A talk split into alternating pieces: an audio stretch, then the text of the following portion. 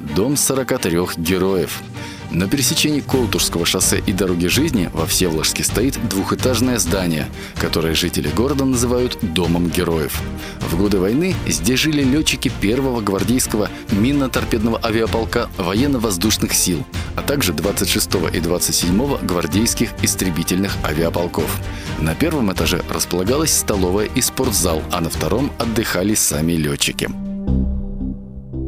Отсюда уходили на боевую вахту дважды Герой Советского Союза Карпов, Герой Советского Союза Севастьянов, первым совершивший ночной таран над Ленинградом, Харитонов, Преображенский, Гречишников, Колесников, Чванов и многие другие.